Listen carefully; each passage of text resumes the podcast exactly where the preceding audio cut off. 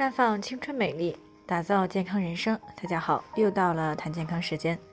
今天的主题呢是月经期间可以洗头吗？昨天呢有位小姑娘过来咨询，说自己月经一洗头，月经量就少了，每次都是这样。但是呢，她最近看到一篇文章说月经洗头是可以的，这让她呢就觉得有点疑惑：月经期到底能不能洗头？如果可以，那她为什么会是这样的一个情况？那如果不能，文章里为什么又会这样说？其实呢，经期能不能洗头呢？这也是要看个人体质的。那我们先来看一看月经期如果洗头的话，对身体会有哪些影响？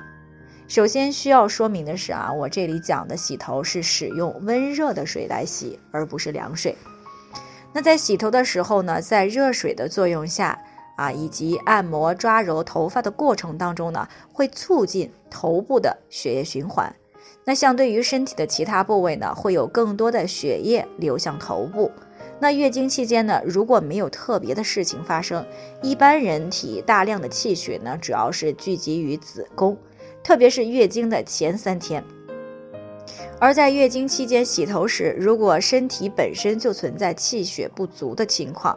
那么头部呢就会分走子宫的一部分气血，这样呢子宫部位的气血呢就会减少，直接的结果呢就是月经量的减少，那甚至呢结束此次月经过程。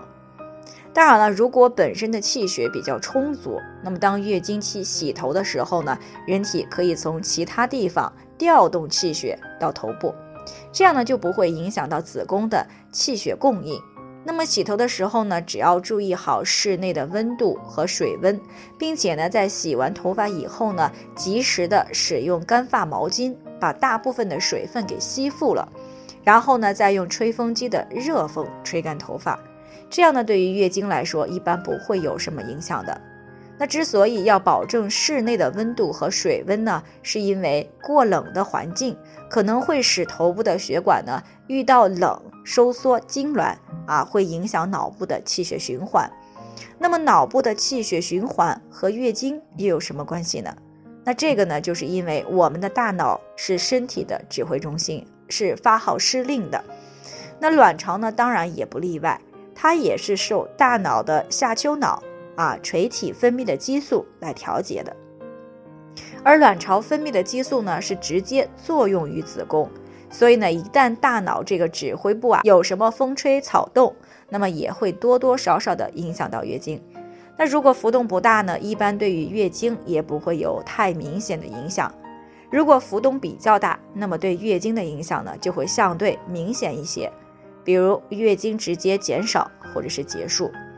所以呢，注意好洗头时的室内温度啊，并且呢，及时的把头发用暖风吹干啊。在气血充足的情况下呢，月经期洗头也不是说不可以的啊。不过呢，如果这些方面你都注意了，但是月经期洗头后呢，还是出现了月经量减少的情况，那么这就是在给你发出预警啊，气血不是太充足了，需要适当的补补气血了。那这个时候呢，不妨的喝一段时间的黄芪阿胶口服液啊，让气血恢复正常，甚至呢更充足一些。最后呢，还是要提醒大家，每个人的健康情况不同，需要具体分析才能有针对性的解决方案。那如果你也有健康方面的问题想要咨询的，可以关注微信公众号“普康好女人”，普黄浦江的普康健康的康，添加关注以后呢，回复“健康自测”。或者呢，直接拨打四零零零六零六五六八咨询热线，那么你就可以对自己的身体有一个综合性的评判了。健康老师呢会针对个人的情况做出针对性的解决方案，